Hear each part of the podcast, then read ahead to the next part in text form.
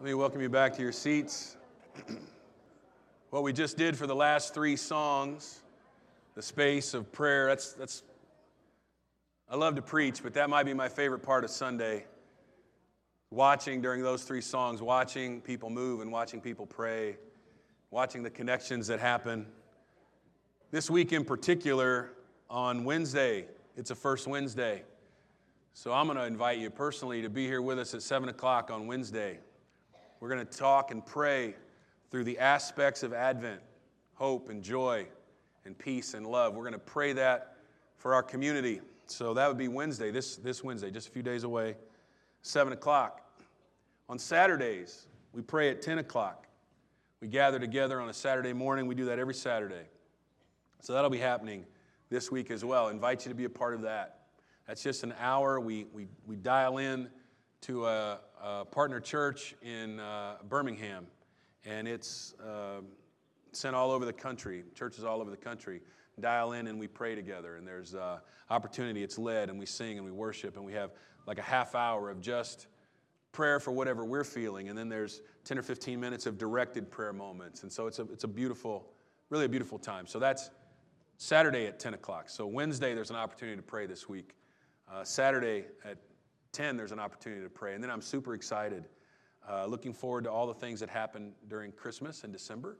But in January, we start 21 days of prayer and fasting, which we did, we did in the fall. Uh, if you missed that one, that was 21 days of prayer and feasting. This is 21 days of prayer and fasting, and I'm actually looking forward to having the opportunity to pray, starting really the first, first full week of January, which would be the 7th. So what happens during that 21 days is that at 7 in the morning, we meet in here very similarly to what Saturday looks like, and we join that prayer that's happening all over the country and churches all over the place. Every, every morning, they'll call out three or four churches all over, you know, in Montana or Florida or Southern California, whatever. All these churches, it's pretty powerful to be together like that. And so that's something to mark your calendar and look forward to in the new year uh, because Without that, as I said earlier, as, as great a job as they did today, Arnick's is going to be so proud of them.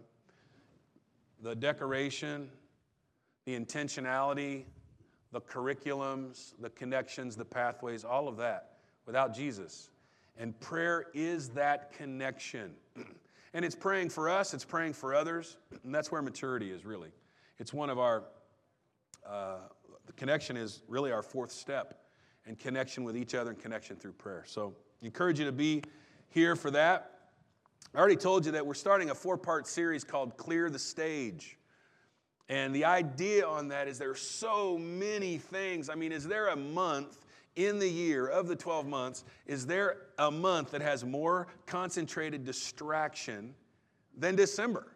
Like you, you can't even schedule a meeting, right? You couldn't schedule a meeting. You can try to get all your meetings in November. because like in December, it's just people are busy and traveling and buying, and just, there's so much going on. But as this shows, we want to take everything off. We want to take this month as His body, as His church, and be intentional and take everything away. Strip it all away. And just recognize that there is no one like Jesus. There's going to be a passage that we read each Sunday, and it's out of Ephesians chapter 1, verse 18. Ephesians 118. I'll give you a chance to flip there on your phone, or if you have a paper Bible, you can flip there as well. It's about two thirds of the way back into the New Testament. Paul says this He says, I pray that the eyes of your heart may be enlightened, in order that you may know the hope to which he has called you. The hope. The riches of his glorious inheritance in his holy people, and his incomparably great power for us who believe. Now, that power is the same as the mighty strength he exerted when he raised Christ from the dead and seated him at his right hand in the heavenly realms, far above all rule and authority, power and dominion, and every name that is invoked, not only in the present age, but also in the one to come. And God placed all things under his feet and appointed him to be the head over everything for the church which is his body, the fullness of him who fills, here we go, everything in every way. So, over the next four weeks, we're going to investigate and we are going to celebrate the one, the goat, right? We're going to celebrate the greatest of all time. Each Sunday, recognition of who he is and what he's done. And when we connect with that space of who he is and what he's done, there is a story in the Bible about a man who had so many demons, he just ran around naked. And they tried to change, chain him and tie him up and put him in a crate. And he broke out of everything until Jesus showed up. And when Jesus showed up, this man that the Bible says the devil's inside of him spoke. And he said, What's your name? And they said, We are legion, or we are many. A legion is 6,000 typically. So 6,000 devils this brother has, right? And when Jesus shows up, he couldn't be bound or held by anything man could do. But when Jesus shows up, this dude has no choice but to run up and worship. That's who I'm talking about. Jesus, who shows up and all things submit to him. That's who I'm talking about. And this guy, after he was delivered, he wanted to be a disciple of Jesus and follow Jesus and join his merry band. But Jesus said, Nope. He said, You're staying here. But, but I want to follow you and serve you and work for you. And he said, Nope, you're staying here. But he said, This is what I want you to do. I want you to tell, I want you to tell people the goodness of God and what he's done for you, how kind he is and what he's done for you. I want you to do that. I want you to just stay, and here's your assignment. How good am I? and what have I done for you? And from those two things, Jesus went from the southwest part of, uh, southeast part of Galilee to the northwest part of Galilee. And over a few months, he ministered up there in a Gentile area called Tyre and Sidon. And when he came back, he crossed Galilee again and came back. When he came back, asked him to leave. They kicked him out. When he came back, because of one guy that said, This is how kind Jesus is, and this is what he's done for me, that's when he was feeding 5,000 people. And that's just men there might have been 15,000 people. I grew up in a little town in southern Illinois that had 15,000 people. That would mean every single person in my town came out and missed lunch and missed dinner, where just a few minutes ago they kicked him out. But now they were willing to sit and listen. Why? Because they figured out who he is, how kind he is, and what he's done for us. And we want to just clear the stage of our mind. We want to clear the stage of our schedule and our calendar and as much as we can. It is a call to swim upstream. It is a call, in some respects, to hop out of the pond, hop out of the river, get up on the side, and be intent about who He is. I'm thinking about this story, funny story. I was in Chick fil A, this is years ago, and I was sitting in there. I don't know, I was waiting on someone or whatever. I was just in there by myself. And it was pretty early in the morning. I might have been I used to go there and I'd study or get a coffee or something, so I'd read, and something like that was going on. And I heard this guy at the counter, and he's like, No, I don't want any sauce. That's what he said. Apparently, he'd ordered chicken strips. And they're like, Would you like some sauce? No, I don't want any sauce. They're like, So you don't? No, why would I want sauce?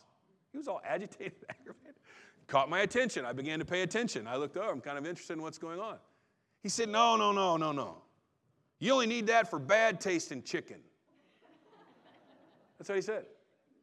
I don't need any sauce because the chicken tastes great on its own. I don't need anything else. No additives, no fillers, nothing extra, no other accoutrements. Jesus stands on his own. We don't need any sauce. We don't need any, any fluff. Just pure Jesus. Just pure hope. It's just Jesus. Now in Ephesians 1:18, which we just read, that was the first verse we read, it says, The eyes of our heart enlightened in order that we may know the hope. The first week of Advent, which is today, the first Sunday of Advent. And Advent is about expectation. That's what Advent would mean, like this expectation of something. The four weeks before Jesus' arrival, right? This expectation. Hope is the very first Sunday. That's what we're going to talk about today. The hope. Now, they're going to pull up Isaiah 9 verses uh, 1 through 7. So you're welcome to turn there. This may be something that you're familiar with.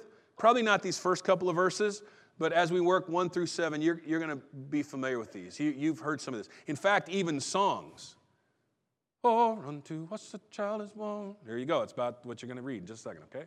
Nevertheless, there will be no more gloom for those who are in distress. How good does that sound? Come on, really.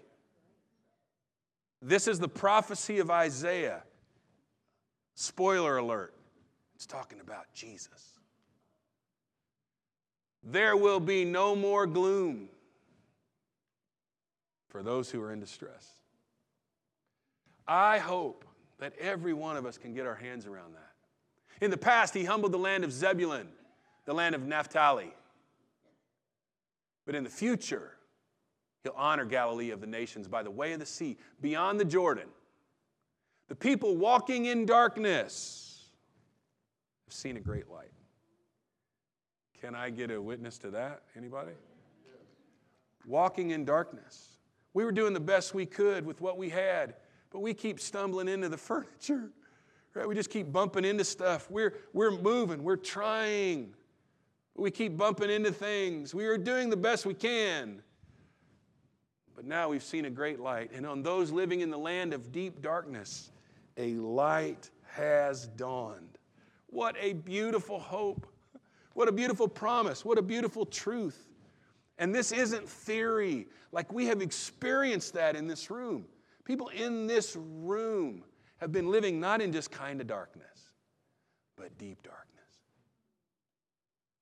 Sometimes on the Navy ship, I served on a couple of different Navy ships, and we'd be out in the Mediterranean.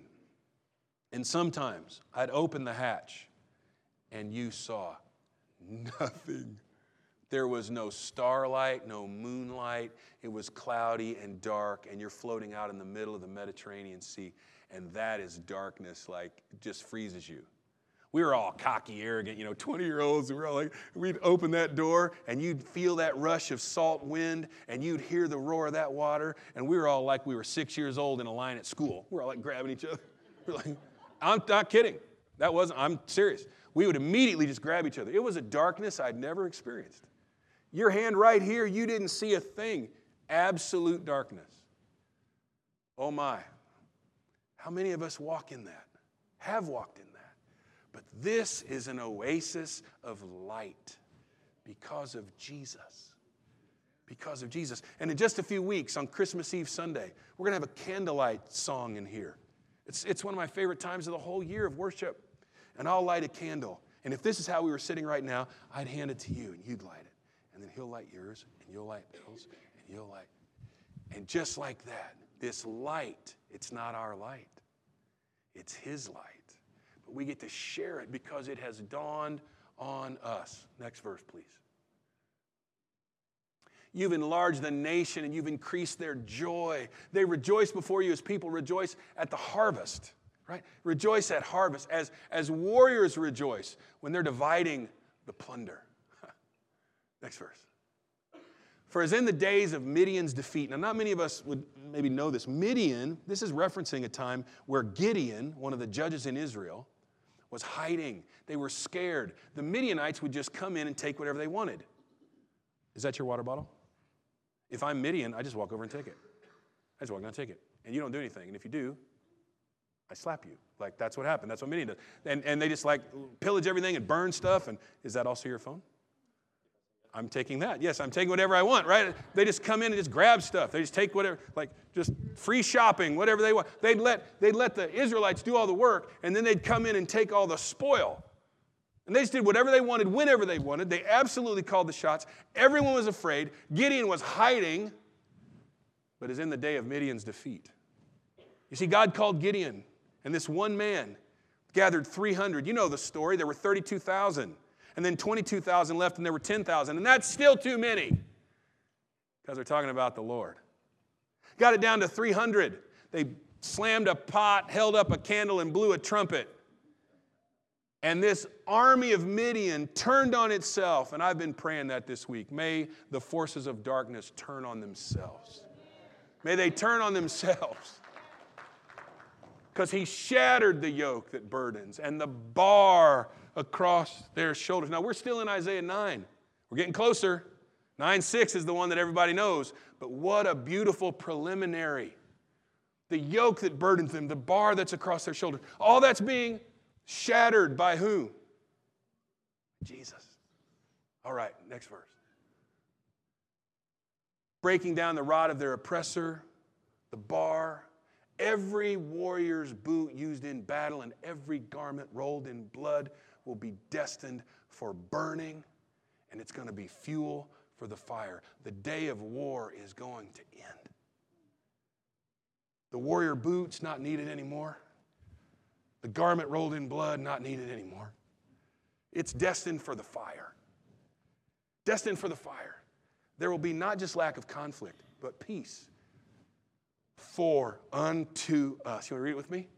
For unto us a child is born, and to us a son is given, and the government will be on his shoulders. He's holding all those things, that child.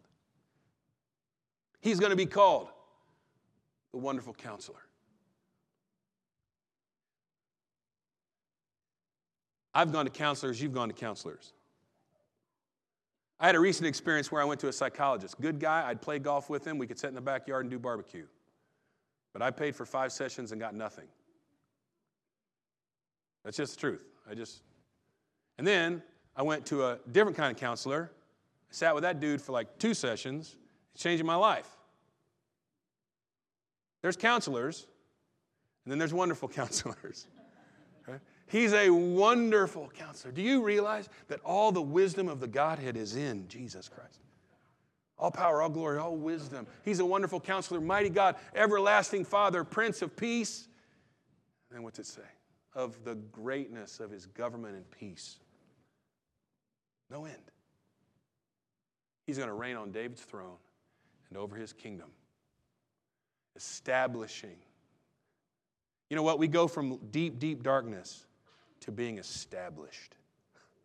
We go from deep, deep darkness to finding ourselves not just bumping around dark, we don't even know where we're going, but we're established, upheld with justice and righteousness from that time on and forever, and the zeal of the Lord Almighty will accomplish this. And the zeal of the Lord doesn't, I mean, zeal is like, come on, man, we need a little zeal up here. That's like, I'm fired up, fired up, fired up. That, that's not what it is. This word zeal in the Hebrew, that next slide, the zeal of the Lord will accomplish this. What that zeal is, is actually a jealousy. It's a compassion and care, is really what it speaks of. And if you read it like that, the love of God, the compassion, the care, frankly, the jealousy, so into us. Somebody needs to hear that today, okay? I don't know if you knew this, but people walk in this church and expect the ceiling to come down on them. It's not wrong. I'm not going to ask for a show of hands, but I've met people at the back door and walked in with them. They said, Wow, I haven't been in church in so long, I think the ceiling's going to fall on me. That's a quote. And I say, Well, let me walk with you so we'll, maybe the ceiling won't fall on you. You understand that we are here seeking. But some of us need to get the message that He is jealous about us. He loves us a lot. Like a lot. Jesus is really, really into you. He really cares. Unto us a child is born, unto us a son is given. That's this Jesus. I'm thinking of a couple passages. One, now these aren't, I didn't give these to Chip to put on the screen, so you can clear that screen, buddy. I'm just going to read these to you. A couple stories came to my mind in Luke chapter 2, verse 25. It's a story of Simeon. Now, this is baby Jesus stuff right here. Simeon. And in uh, verse 36, it's about Anna. Just let me, let me read this to you. In Jerusalem at the time, there was a man, Simeon by name, a good man a man who lived, now listen to this, lived in the prayerful expectancy of help for Israel. He lived in the prayerful expectancy of help. You know what we call that? Hope. He lived in hope. The prayerful expectancy of help. How many people are in here today? And you walked in here because you're walking in the prayerful expectancy of hope. I am looking for something that helps me. The Holy Spirit was on him, and the Holy Spirit had shown him that he would see the Messiah of God before he died. Whoa. Did you know that? This guy, Simeon, priest, hanging around, walking with the Lord. And it's interesting to me, it's kind of, kind of interesting that Jesus said, I have to go away so the Holy Spirit can come. I got it. Maybe that meant indwelling. But this brother was connected to the Holy Spirit. It literally says, the Holy Spirit was on him. The Holy Spirit had shown him that he'd see the Messiah before he died and led by the Spirit. That's fantastic. This is how we can live. We don't have to live in deep darkness. We can live being led by the Spirit. He entered the temple. As the parents of the child, Jesus brought him in to carry out the rituals of the law. Simeon took him into his arms and he blessed God. He takes this baby he takes this baby. So we have had a lot of babies here lately. Uh, I think maybe our most recent is Jake and Savannah and baby Derek, who I don't know, what's he like, 12 minutes old, right? He's he, like last week. He's just a few days old, right? Just a few days old. Uncle Bo says six days old. All right. And if, if Savannah and Jake bring him here, and I'll play Simeon, and I see him and I'm like, there he is. There he is.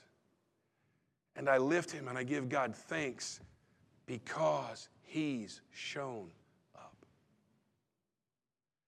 Ready for a cross? Nope. Done a miracle yet? Nope. Said anything yet? No. But he's here. He's shown up. And Simeon sees that and he rejoices. He says this God, you can now release your servant. Release me in peace as you promised. Release me means adios, right? I'll die. With my own eyes, I've seen your salvation. You see, he knew the Savior was on the scene. he knew the Savior was there. How powerful is that? It's now out in the open for everyone to see a God revealing light to the non Jewish nations and a glory for your people Israel. How beautiful. This man takes this baby, lifts him up, and he says, Remember that prophecy of walking in deep darkness? Isaiah, what's he say? He says, You're a light. You're a light to the Gentiles. A light to the who? The Gentiles a prophetic word that Jesus, this baby, would not just reach the Jews promised in Isaiah, but Isaiah said of his government and kingdom there would be no end. It's not just a 50 square mile piece of dirt next to the Mediterranean Sea in the Middle East. He has a power that transcends all things. And he's here, and he cares about us, and he's with us. Amazing. And then Anna. Anna the prophetess. This is fantastic. Not, not everybody's familiar with Anna. So hang in there with me. Listen to this. Anna the prophetess was also there, a daughter of Phanuel from the tribe of Asher. She was now a very old woman. Okay? She'd been married seven years and a widow for 84. Do the math on that. She was married seven years her husband dies. Now she's a widow for 84. So she was 90, it's been 91 years ago since she got married. And at whatever age she got married, she's very likely in triple figures here, right? She never left the temple area, never left it, worshiping night and day with her fasting and prayers. At the very time Simeon was praying, she showed up broke into an anthem of praise to God. Can you not love seeing this 107 year old woman break into an anthem of praise? That's fantastic.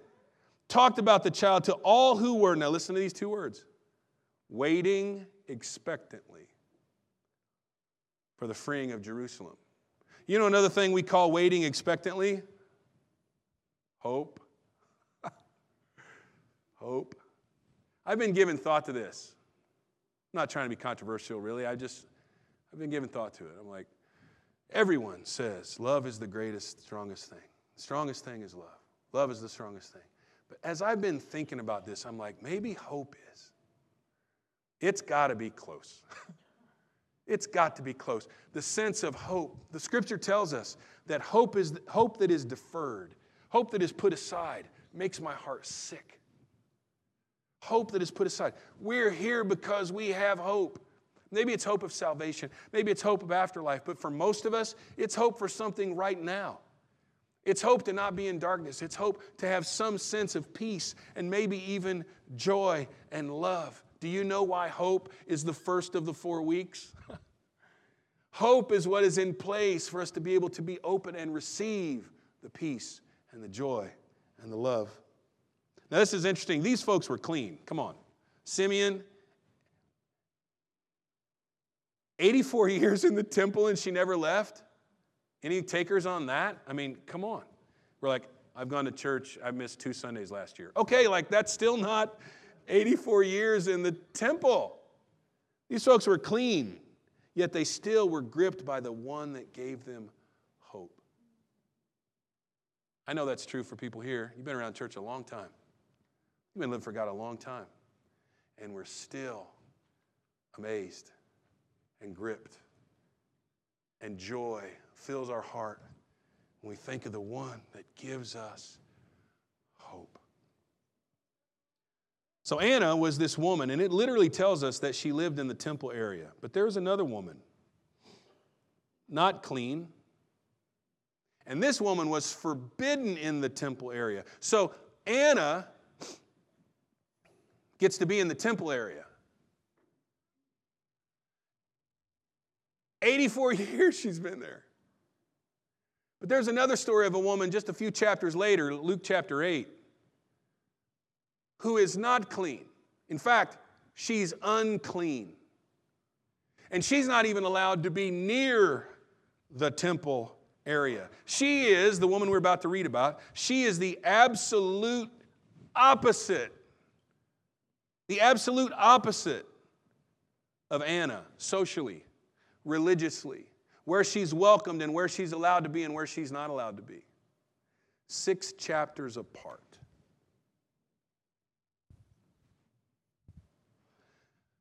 Most of us don't relate to Anna living in the temple for 84 years.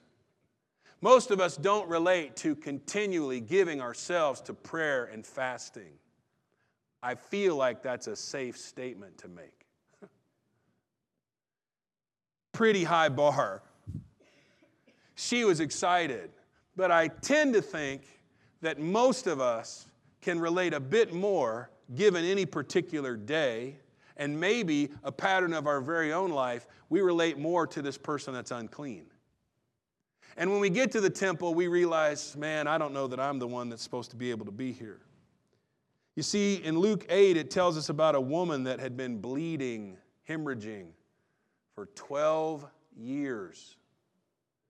12 years. And Jews had this interesting relationship with blood. They used it in sacrifices, but it was forbidden in food. And a woman that was bleeding was absolutely unclean, completely isolated during her cycle. Completely isolated.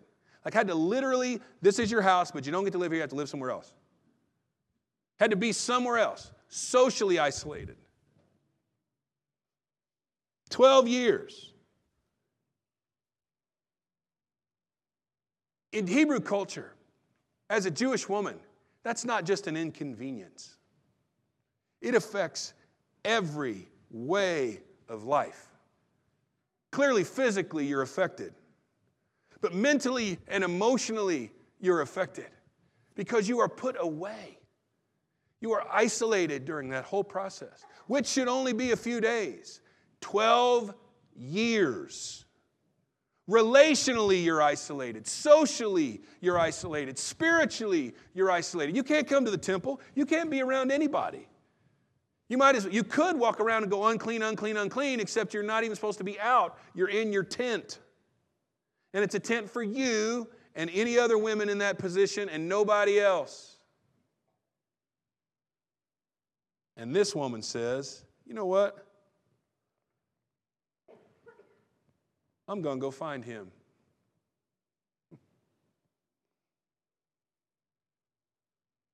Listen to this. I'm reading out of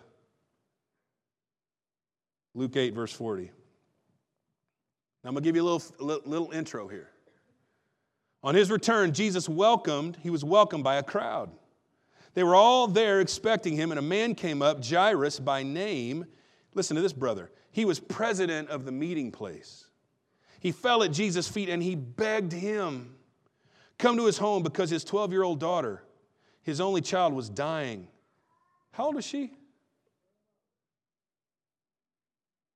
How long had that woman been struggling with that issue of blood? Huh. It was his only child and she was dying. Jesus went with him, making his way through the pushing and jostling crowd. So Jairus comes. He's like, My daughter's 12, man. She's dying. Would you please come? He's looking for something. He made the journey driven by hope, believing Jesus is the one. Believing, like Simeon and Anna raised that child and said, Here is salvation.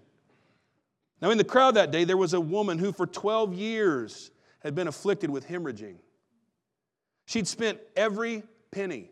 Okay, so we got it affecting her physically, emotionally, and mentally, socially, religiously, spiritually, and financially. There's nothing left. She is empty and broken. She spent every penny she had on doctors, and but not one of them had been able to help her. She gave her hope into this, didn't work. Hope into this, didn't any takers? You were looking for help here, didn't work like this. You were looking for help here, didn't work there. Looking for help here, didn't work. It's not that I haven't been searching. It's not that I haven't been writing checks. It's not that I haven't been praying and thinking and going after it, but none of it helped. She slipped in from behind and touched the edge of Jesus' robe. Can I tell you what a no no that is? Can I tell you for one quick second? Like, no. Where is she supposed to be? Isolated in her tent. You are not supposed to be out. Because in this culture, when you're unclean and touch someone, they're unclean. You are not supposed to be doing what she's doing. But she's looking for a way out of the darkness. She is looking for a way out. I love this. At the very moment, her hemorrhaging stopped. Who can touch Jesus and at that moment it's done? Come on. Come on, man. That's the story of my life, right? You search and you look and you find Jesus and you touch him, and right then it changes. It just changes.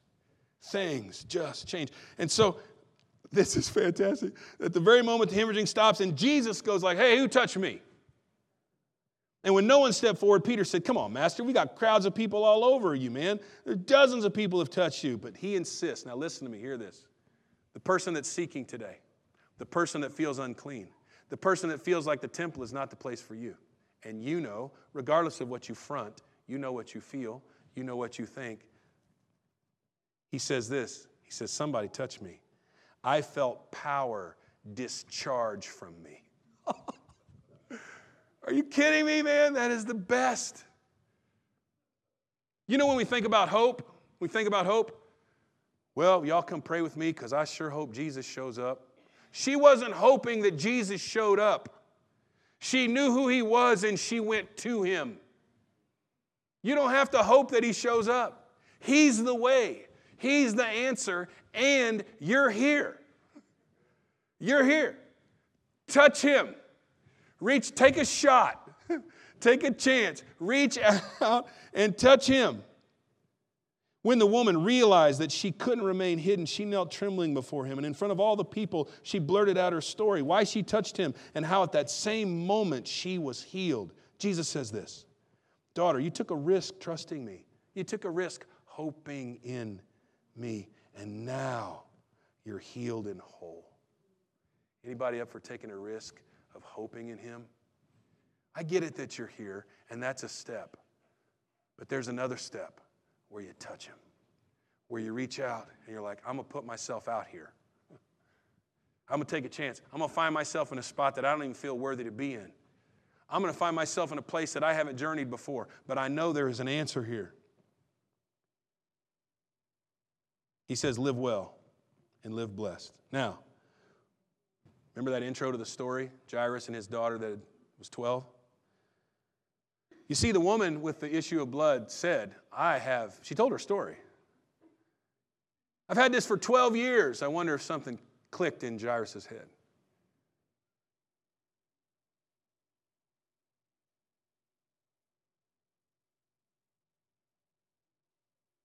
While he was still talking, someone from the leader's house came up and told him, Your daughter died. No need to bother the teacher. Whoa. They're on their way. He's so close. How many of you have been so close? So close. and then you get some word. No need to bother him. Your daughter's died. Can you see that dude's shoulders? From like hope, hope, hope, hope. Come on. I just saw a miracle happen. Wow. I just heard her tell a story. Wow. This is the right guy. This is the right thing. This is the right place. Come on. Come on. It's 3 2, 2 out, bases loaded, bottom of the ninth, best hitters up there, and all of a sudden it's a called third strike. And you're like, whoa, whoa, whoa, what just happened here? We feel like all hope is gone. But Jesus overheard it. Does anybody need to hear that today? Just that. Maybe that's the, maybe that's the message you need to hear today. Jesus overhears it. He's overheard you. He's overheard the story like he knows. He overheard it. He said, Don't be upset. Ready? Just trust me. Just trust me. Everything will be all right if you just trust me. How would we say that for this week of Advent? Everything's going to be all right if you just hope in me. You see, it seemed too late. Jairus' daughter is brought back to life. Sometimes, I think, for us, we can be in many of these spots. We could have spent 91 years in church, but we still rejoice in the hope He brings because we still know that we need Him. Maybe you're unclean, you're isolated.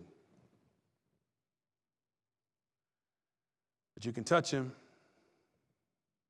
And when you touch Him, He's going to find you.